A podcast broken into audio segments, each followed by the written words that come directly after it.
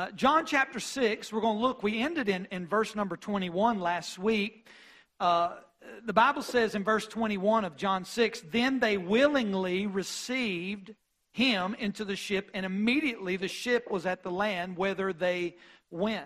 Now, previously in John six, Jesus has fed the five thousand with just five small loaves and two small fishes.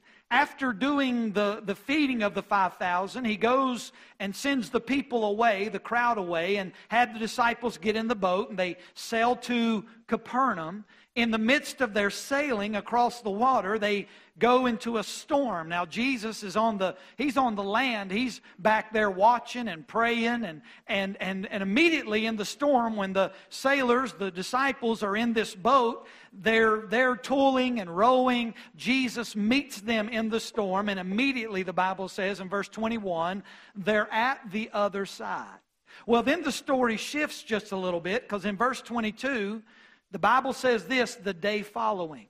So this is literally the next day. This is the next day after the storm. This is the next day after the feeding of the five thousand.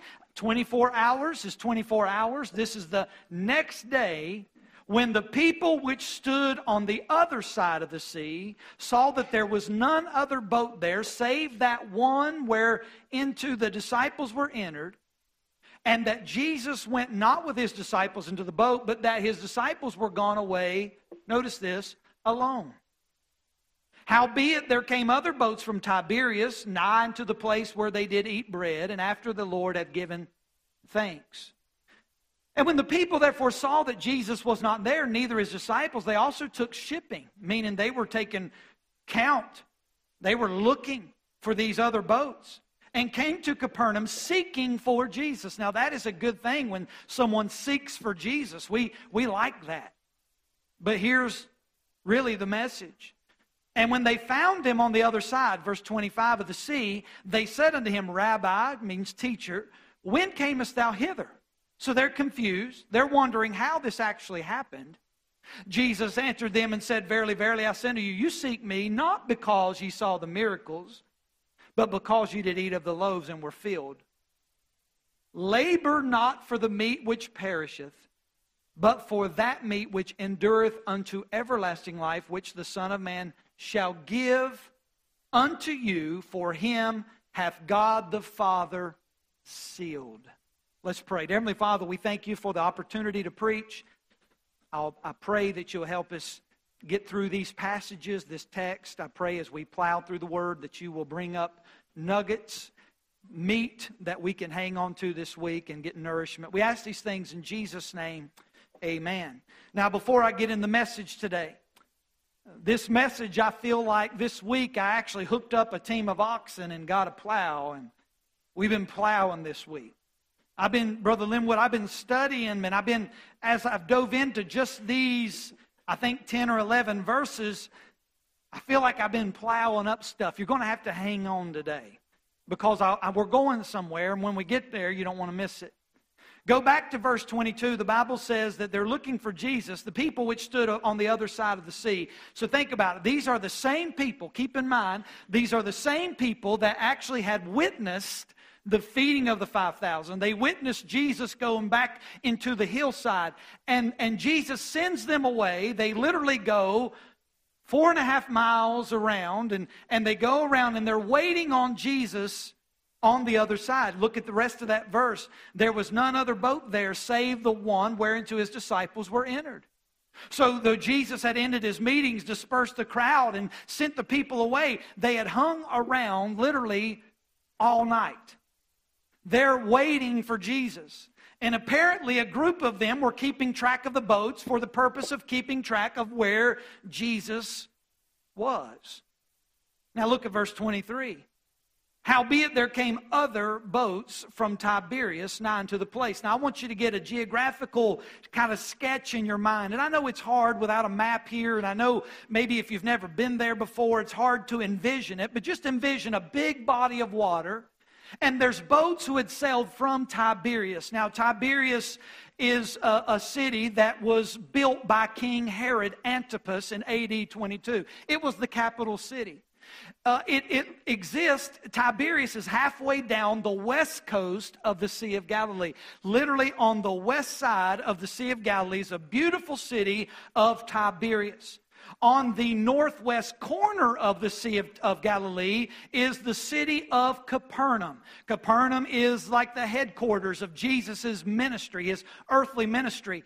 On the other side, the northeast corner is the sea of, uh, on the northeast corner is Bethsaida, which is, uh, uh, if you're looking at it, you're, you're looking at the northeast corner uh, over here. The northwest corner is Capernaum. And then you have halfway down the Sea of Galilee, you have this city called Tiberias. There was vessels sailing from Tiberias, boats that were coming. And apparently there had been some people who had been following Jesus who had sailed from Tiberias, and they had arrived in Capernaum. Because look at verse twenty-four, Jesus was not there. Do you see that? When the people therefore saw that Jesus was not there, then it says, neither his disciples, notice this phrase, they also took shipping. So they were taking inventory of the situation. They saw Jesus send his disciples away. They're standing there, and Jesus, he tells his disciples to get in this ship. This is before the storm. So they see the disciples get, they cannot understand how Jesus got to where he was. They're confused. This man appears with the disciples, but he didn't leave with the disciples. They're, they're confused as to what's going on, and Jesus wasn't anywhere to be found at this time. But then it says in verse twenty-four, just follow along, and came to Capernaum, seeking for Jesus. Now, this is the place that the disciples were headed to. They were headed to Capernaum. And it was also the, as I said earlier, the headquarters in Galilee. And the Bible says at the end of verse twenty-four, they are seeking for Jesus. Now, church, listen to this. That sounds really good. They're seeking for Jesus. Shouldn't we all be seeking for Jesus? We should all be seeking for Jesus today, but look at verse twenty-five.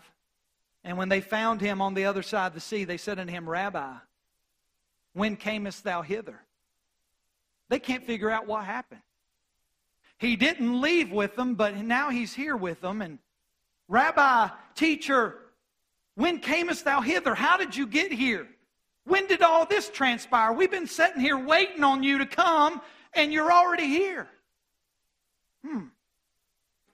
Look at verse number twenty-six. He says, Jesus answered them and said, Verily, verily, I say unto you, ye seek me not because ye saw the miracles, but because ye did not, because you did eat of the loaves and were filled. He said, you seek me not because you saw the miracles. Now, to understand this statement of Jesus right here, we need to understand the word for he used for miracles. It's the word for signs. There was a purpose behind it. He was wanting to show them, as John tells us, he used the word miracles or signs on the basis upon who wrote the whole book. John chapter twenty, listen to this, in verse number thirty, and many other signs truly did Jesus do in the presence of his disciples, which are not written in the book. Here's the purpose, verse thirty-one. But these are written that you might believe that Jesus is the Christ. The reason that John put these particular uh, miracles or signs in his gospel is for us to believe that Jesus is who he says he is. That many would believe and have life through his name. So what Jesus is saying is that people might have seen the spectacular, but they didn't understand the significance of the spectacular. Look at verse number twenty-six again. Ye seek me not because ye saw the miracles, notice this, but because ye did eat of the loaves and were filled. You know what all the people were concerned about is, hey, free food. Let me just say this. I don't care who you are. I don't care where you're at. If you're handing out free, good food, people are going to be there. Am I right? This church said, and we put out a big announcement to our community in Simpsonville, and we said, uh, hey, there's going to be free food at Bible Baptist, and we're going to have this. We're going to have a big old fish fry, and we're going to have uh, some steaks, and we're going to have some hamburgers and hot dogs. It will not cost you a dime. Come on, and just we're just going to feed you until you're full. Let me tell you something. This building, them buildings, over and over could not hold the people because they want to go where they're going to get some free food. And this is exactly why people were mesmerized. They were thinking, hey, free food. Now, here's what they could have been thinking. Cool, free food. What kind of guy can do this? Could this be the Savior? But that never entered their mind. Let me just say this to start out our message. Number one, listen, here's my first thought. Let's be careful not to miss when God is trying to speak to you. God is trying to speak to these people, and they, they keep missing it. Let me just say, church, I believe often that God is trying to speak to us, and we keep missing it. He's trying to show us things. What is God, God, you know, even in the trials that we're in, in the, in the situations that we're in, a good question often to ask is, what is God trying to tell me through this? What is He trying to teach me through this? Are, are these signs that God is trying to show me something? Here's what David said in Psalms thirty-two and verse number eight and nine. He said, I will instruct thee and teach thee in the way which thou goest. I will guide thee with mine eye. He said, I will guide thee with mine eye. You know what? Jesus is not, God is not going to guide you by beating you over the head.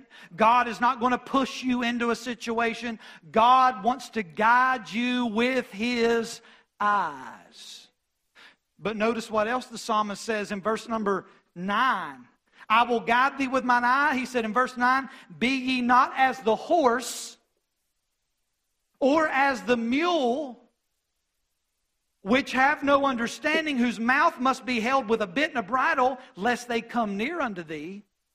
So you know what he, David says, a, a horse and a mule needs something in its mouth, and when you yank on it, when you, when you pull, it is going to listen because it hurts. God doesn't want to hurt you. God wants to guide you. I took a class years ago in Bible college, and it was called Song Leading Vocal, some kind of vocal song leading type thing. I wish I would have paid attention.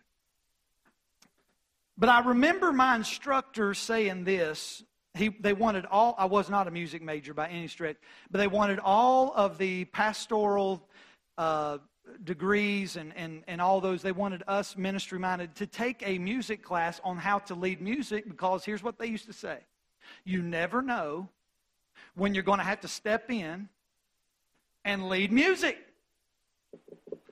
I really wish I would have listened. I remember, though, he said, it doesn't matter how much you wave your arms. I've seen people get up there, and, buddy, I'm talking about they are just swinging them arms and, ah, you know. And he says this, all you can do, he said, anybody can lead a choir if they are looking at you and reading your eyes. I remember that. Lead with your eyes. Now, there's people around here that know, and they, we've been together long enough, that they can look into my eyes and know that I'm not, that ain't the way it's supposed to be. All I've got to do is look, and I don't have to say nothing. I don't have to point. Don't have to do this. Don't, they know they done fouled up. Or what, what did I do? Or, or oh, it, oh, I forgot. Because the eyes say a lot. This is exactly what the psalmist is saying. I will instruct thee and teach thee in the way which thou shalt go. I will guide thee with mine eye. By the way, we know the eyes of the Lord run to and fro all over the earth. The eyes of God are leading. We have a choice in how God can lead us. He can lead us like a horse, with a bridle, or he can lead us with a, with an eye. And God looks over this way, and, and I move over that way. That's what God wants. He wants us to, to be led with his eyes. But here's really the meat of the message. Look at verse twenty-seven. Here's what Jesus responds to them. He just scolds them for not really seeking him because of the miracles, but because they had food.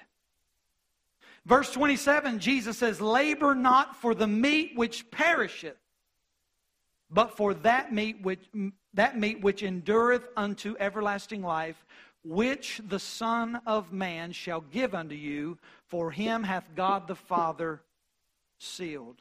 Now keep our story in mind. Here are these people who have been fed in the wilderness, and now they're seeking hard after Jesus, and and even willing to get in their boats to sail four and a half miles into Capernaum, and they wanted more of what they had earlier. They wanted food. They're probably hungry. Their food is probably perished, and they're doing all of this for something that will perish in just a few hours, in just a few days.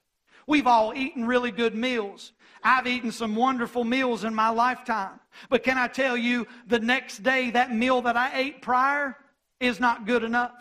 I need something for today. And Jesus says in verse twenty-seven, "Labor not for the meat which perisheth."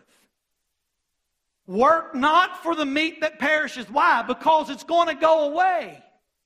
So many people today are working and laboring for things that will perish. Hey, where's your priorities at? Where's your priorities at? Jesus is not telling them, don't work. Let me just say this. It's God's will that every one of us work. God is not giving them a ticket to get out of work. He's challenging what our reasons for working. Think about this. Paul, he was a great missionary, but Paul was also a tent maker.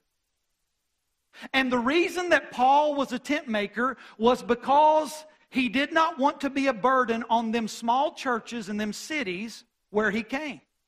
Paul wanted to buy his own food. He even said in Second Thessalonians chapter number three and verses seven through ten, he said, "For even when we were with you, this is what we commanded you, that if any would not work, neither should he eat." And I say a wholehearted amen right there. The half of America ain't working.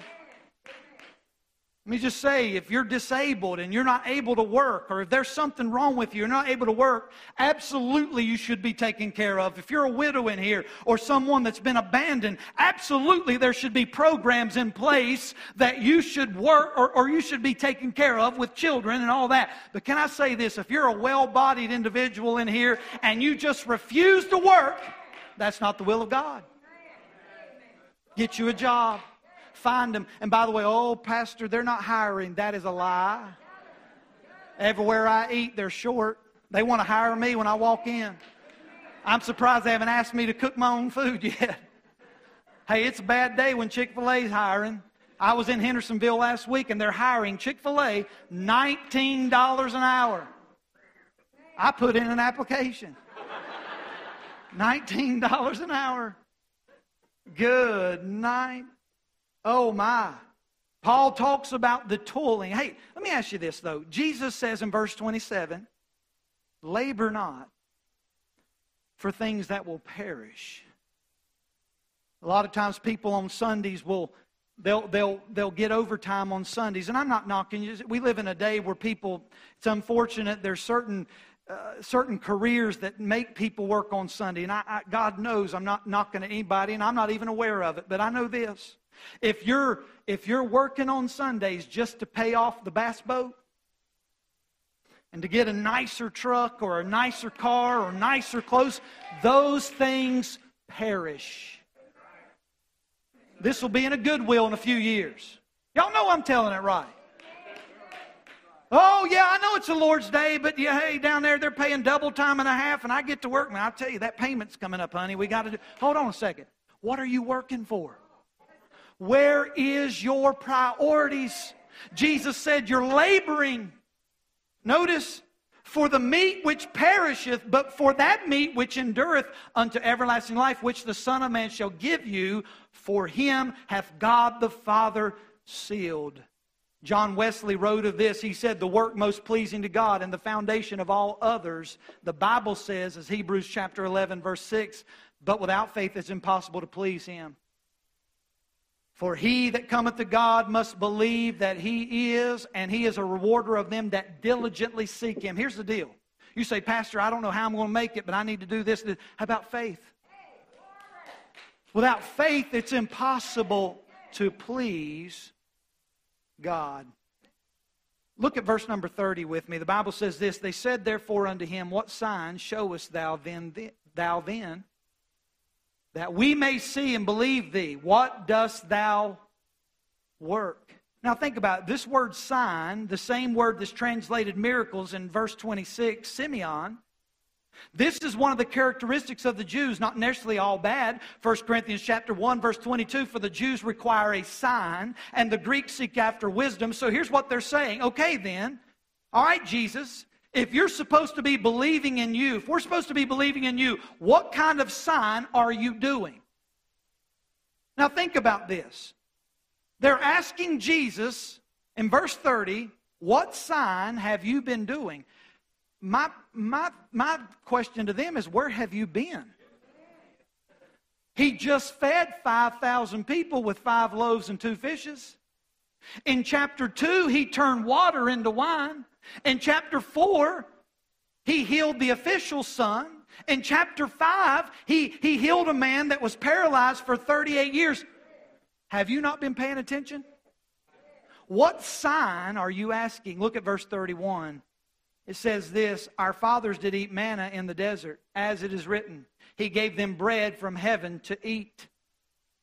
Now follow the thinking of these Jews here. Now stay with me because this is going to be good. Follow their thinking. They just said this. He gave them bread from heaven to eat. Our fathers did eat. Our fathers. Hang on to this. Who are they talking about? They're talking about Moses. Moses is what they're speaking of. Follow the thinking. It's time of Passover. So John chapter six, verse four, it says that it's the time of the Passover, and the people have been fed in the wilderness. And so here's what these people bring up. They bring up another time when they were fed in the wilderness, and they even go on to quote Nehemiah chapter nine and verse number fifteen, which it tells the story of God feeding the people in the book of Exodus. The people are kind of drawing comparisons between Jesus and Moses. Now here's what Jesus says in verse thirty-two. Then Jesus said unto them, verily, verily, I say unto you, Moses gave you not that bread from heaven, but my Father giveth you the true bread from heaven. Here's what the people were doing. Listen to this. The Jews were actually crediting Moses for feeding them. And Jesus in verse thirty-two says, that wasn't Moses that fed your ancestors. That was my Father. Where do you think that manna came from?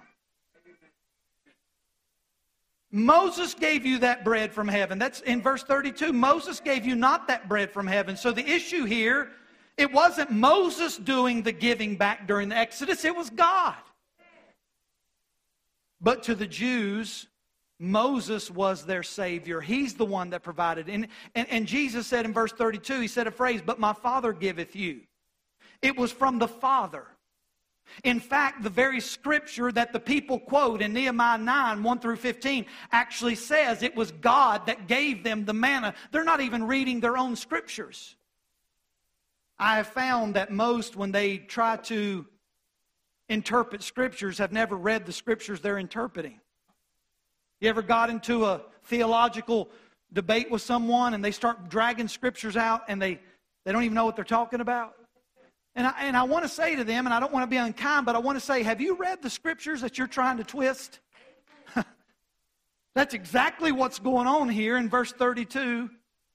True bread from heaven is what Jesus said. And maybe there's something better than Moses' manna. Maybe it's Jesus. He's the true bread. And Moses' bread was just a foreshadowing of what God would really do for his people in the New Testament. Turn with me to Exodus chapter sixteen. I see some of your brains smoking just a little bit. And I want to show you Exodus sixteen. Exodus sixteen. This is exactly what happened and what I'm alluding to. Exodus sixteen, and let's look down in verse number two, I believe it is. It kind of tells the whole story of, of the situation. Look at verse two. Now this is Moses and Aaron. And the Bible says this, and the whole congregation of the children of Israel murmured against Moses and Aaron in the wilderness. So, church, let's do a little question, answering questions. Is murmuring a sin? Yes or no? Yes. Let's say it together. One, two, three. Yes. Murmuring is a sin. What murmuring is in the Bible is complaining, griping, grumbling. So what they're doing, Brother Chuck, the, the, the children of Israel are in the wilderness. They had just been delivered out of bondage. God is providing for them, but they start to murmur against Moses and Aaron. I'm hungry and I'm tired of the food. I'm tired of what we got. So, so in verse two, we see, according to Exodus sixteen, that murmuring is a sin. Now, I'm going to show you the gospel in Exodus sixteen. While we were yet sinners, guilty of complaint. Oh, preacher, I've never sinned before. I've never, I've never done anything wrong before. While we were yet sinners. Everybody's guilty of complaining a time or two. Look with me in verse number fourteen. So God hears their complaints. He has mercy upon them. Verse fourteen, and when the dew that lay was gone up, behold, upon the face of the, the wilderness, there lay a small round thing. There lay a small round thing. I want to focus on that. It was small. Let me just say that when you first start hearing the gospel of Jesus Christ, it may not seem like a big deal at first. This was a big deal. It was small, just like a Little Debbie cake. How many of you felt something when I said Little Debbie? I'm like Jonathan Neese. I'm in a relationship with Little Debbie. By the looks of it, some of you are too. Amen. I always imagine manna being like a Little Debbie cake. They're not very big, but oh my. It will change you once you dig into that wonderful thing. The Bible says it's small. You remember when you first heard the gospel? Maybe you remember when, it might have been when you were a child. It may have been when you were, I don't know, maybe a teenager, maybe an adult. But you, you remember, and it didn't seem like that big of a deal at first. But oh my. Look with me in verse number fifteen. And when the children of Israel saw it, they said one to another, it is manna. For they wist not what it was. You know what? They didn't even know what it is. When you first begin to know Jesus, you don't really always understand what's happening, do you? You don't always understand what's going on. I, I walked by the discipleship class this morning. I just kind of walked by, and there's some windows, and I looked in, and I saw, man, I saw about a dozen people sitting around, and, and, and there's, you know what they're learning? They're learning what manna is. That's what discipleship is. I'm teaching you what that little round thing is. I'm teaching you that we're all sinners. I'm teaching you these things, and it's starting to sink in. What is that thing?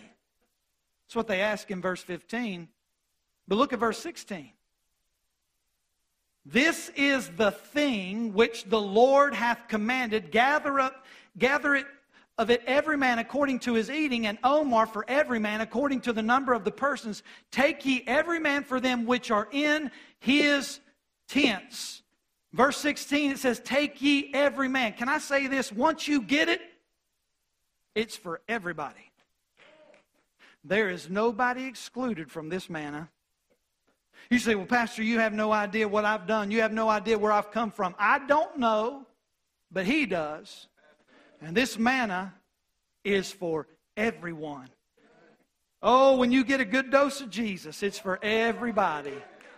Verse number eighteen, look with me in Exodus sixteen, eighteen. And when they did meet it with an Omar, he that gathered much had nothing over, and he that gathered little had no lack. Oh, I love that.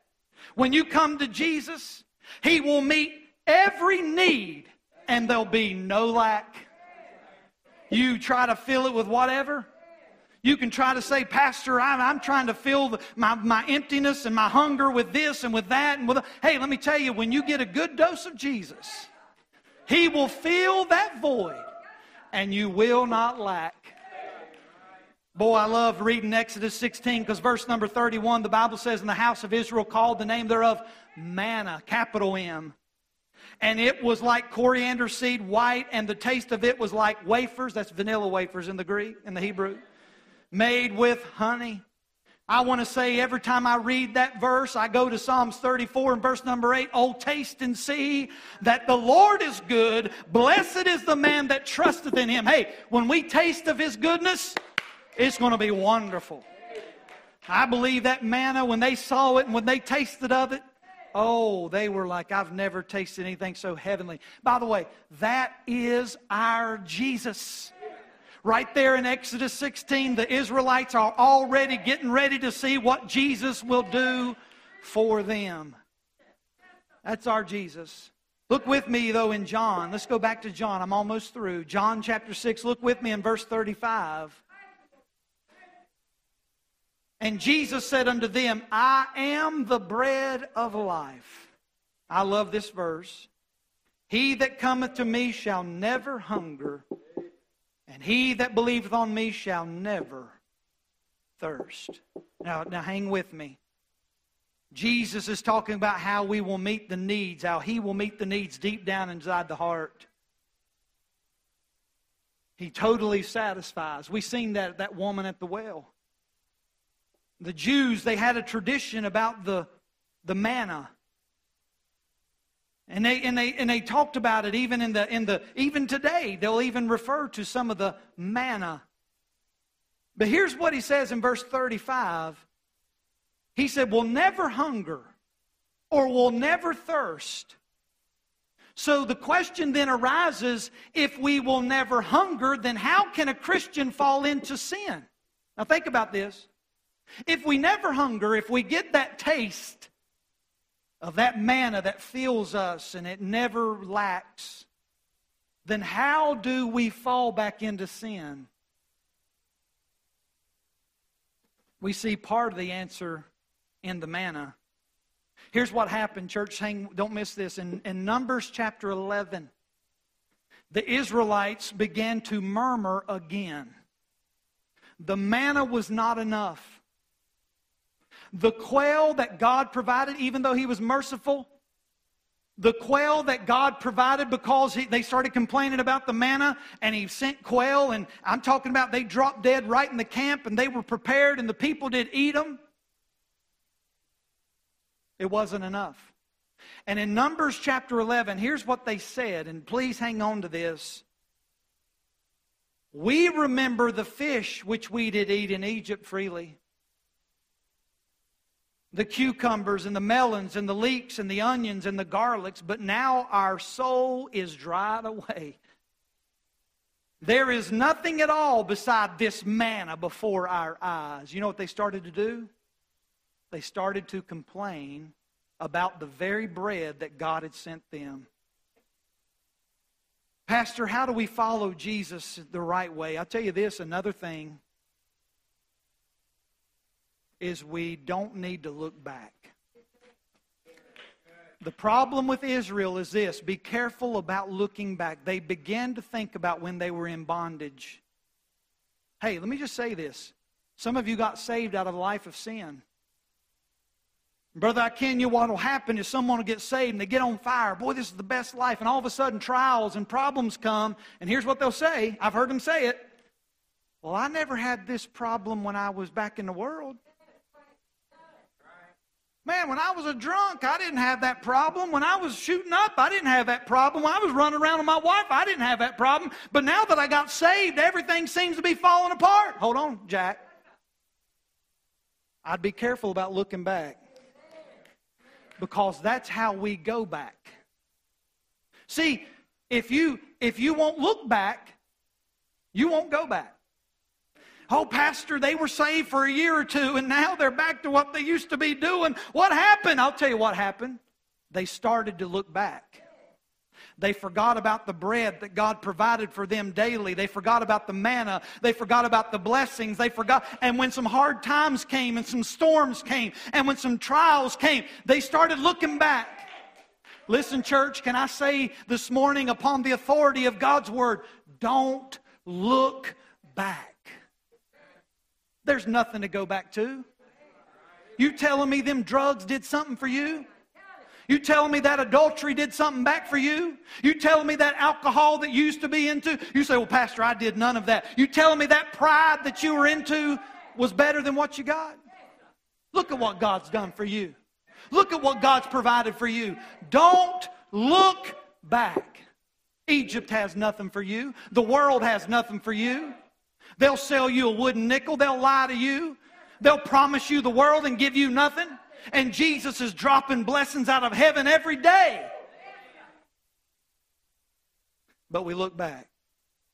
Be careful about looking back. Jesus said in Luke chapter nine, no man having put his hand to the plow and looking back is fit for the kingdom of God. Paul wrote in Philippians chapter three, verse thirteen and fourteen, brethren, I count myself not to have apprehended, but this one thing I do, forgetting those things which are behind and reaching forth unto those things which are before, I press toward the mark. We don't need to go back. Notice what he says in verse thirty-five, and I'm through. He said, Jesus said to them, I am the bread of life. He that cometh to me shall never perish, never hunger. He that believeth on me shall never thirst. No more hunger. Think about that. How, pastor, you saying you, if I if I feast on the bread of life, I'll never hunger? Not spiritually. Well, well, then what's this entail? If, I, if I'm not going to hunger, if, if this is going to satisfy my ever longing, if this is going to satisfy all of my cravings, if this is, I'm getting a good dose of the bread. It involves two things. I want you to write these things down. Just two simple things to know hunger. The first thing is this. It, it involves coming. You come to Jesus. You say, pastor, coming to Jesus. Now, I did that at salvation. Oh, no, no, no, no. See, when, when God provided that manna in the wilderness, it was for that day. Oh, but pastor, I'm going to get I'm gonna get tomorrow's and hoard it up, and then I'm going to get this week so I don't have to get up that early. No, no, no, no. See, once you got it in the tent and you stored it up, it rotted. It wasn't good the next day. When you pulled it out of the basket, there was maggots on it and a bunch of mess and... You didn't eat that. You mean in a day? In a day, it's how God set it up. Why? He wanted you to come. Come to where it is. You know what coming involved? It involved movement. Moving. You can't just lay there and say, okay, God, just dump it on me, but I'm not going to put forth an effort. No, you move, listen, to where Jesus is. It involves moving from where I am. You say, well, pastor, well, what's that mean? That means moving from your blessed assurance right here and finding out what God wants you to do. It involves coming. It involves getting closer to Him. It means daily getting up and going out and getting the manna. If you go back and read the book of Exodus, you'll find that that manna was for that day. Maybe even more than once a day. In the Old Testament, in Exodus twenty-nine, there was a lamb offered in the morning and a lamb offered in the evening. In Daniel chapter number six and verse number ten, the Bible says that Daniel prayed three times a day. You say, pastor, what are you implying? That I get radical? I mean, we eat three meals a day. The psalmist said, Brother Ikenya, he said in Psalms one nineteen, one sixty-four, and seven times a day will I praise thee. oh, pastor, you're you're being a little fanatical. No, I'm just saying, if you want to be, you know, if you want to feel that hunger, come to Jesus. The reason why you're starving to death is because you're feasting on Lay's potato chips all the time. And I like Lay's potato chips, but I'd much rather have a ribeye. Y'all know I'm talking. I, if I'm going to Rick Irwin's on Friday night with my wife, Rick Irwin's, I'm putting in a good, Rick, I'm putting in a good advertisement for you. If I'm going into Rick Irwin's on Friday night, and I'm going to take my wife up there to downtown Greenville, the West End Grill, and order me a filet, I'm not eating a honey bun on the way. I'm not getting a bag of chips at the Q T. My wife would look at me and say, you're about to get a steak and you're eating chips? Some of you would be like, yeah, I do that all the time. That's what's wrong with you. But I'm not, because I don't want anything to grieve my appetite. I want to go in like a bear and devour meat because I'm hungry. I want to come to where I'm getting the goods, and if I have to, I'll go three times a day. Uh, not the Rick Irwin's, can't afford that, but you know what I mean. I'm going to eat. Why? Because I'm hungry. And listen, when we come to Jesus and we feast on the manna from heaven, the bread of life, let me tell you something, it will satisfy. But it even involves something even better than coming to Jesus. It involves not only coming, but believing. There's a big difference between coming to Jesus and believing. Listen, you can read this book twenty-seven times a day, but if you don't believe it, it ain't going to do nothing for you. You must believe. The whole purpose of John's gospel for these signs was that many would believe on the name of the Son of God. It, you know what believing implies? It implies trust. Hey, guess what believing implies? Trust. But it also implies rest. Guess what I can do? Because I believe in Jesus, I'm talking about believe on Him, I can rest in Him. Well, pastor, I watched Fox News this week, and it just seems like the world is just, it's coming to an end. It is.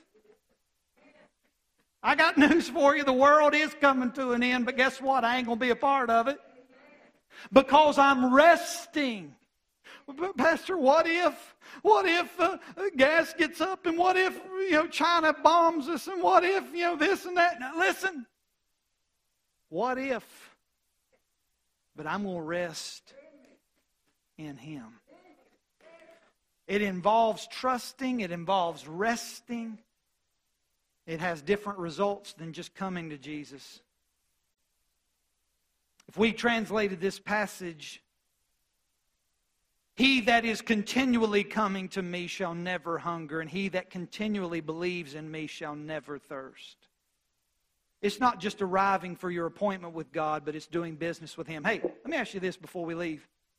Is this book foreign to you? You can come to church every Sunday, and I'm proud of you, and we'll make a place for you. Let me say this. If you're not believing this book, what good is this going to do? If you're not reading this, and you're dependent on your pastor to feed you once a week, get me, let me tell you something. By, by Tuesday or Wednesday, this wears off. This wears off. You say, well, pastor boy, I tell you what, thank you for the message this morning, because we plow here. We preach the Word. I'm giving you the Word of God. And you'll say, oh, that was good. Boy, Monday, you'll say, I'm, I'm just thinking about, boy, you'll shoot the preacher a text, and you'll say, thank you for that message. Tuesday, you're hungry again. But guess what? You're going to feast on something that ain't, because you're not in the Word. Get in the Word. You say, where do I start? It's all good. Just find you a book of the Bible. Find you, start in Genesis if you have to. Start in John. Hey, pick up right where we are. Read the next chapter, the next verse. Say, why? This is the food. And then, guess what? We not only get fed through His Word, but then we start talking to Him. Communication. Listen, church, if half of us was walking with God, this church would be different. If half of us. Could you imagine if you prayed for the services, what God would do? Could you imagine if you were already in tune with His Word? What would you read your Bible? Amen. Read His Word. This is the only book that God wrote. Read it. Believe it. Many of you leave your Bibles on the pews through the week. Listen, I'm not fussing at you, but I'm fussing at you. And the accidents can happen, but can I tell you something? Listen, if you're just sitting there saying, well, yeah, I'll pick it up next Sunday, what are you going to do through the week? I need the Word in me. He is the Word, the bread of life. By the way, I've heard people quote this before before communion, which we have this evening. And they'll say, you know, Jesus said He's the bread of life and this is the bread. But hold on a second. Jesus declared Himself the bread of life in front of a bunch of lost people. This has nothing to do with communion. He hadn't established that yet. This ain't a communion verse. What He's saying is, those of you that are hungry for physical food and you want me to do something else for you, I can give you something way better than that. I can fill your every longing desire. Feast on me. Feast on me.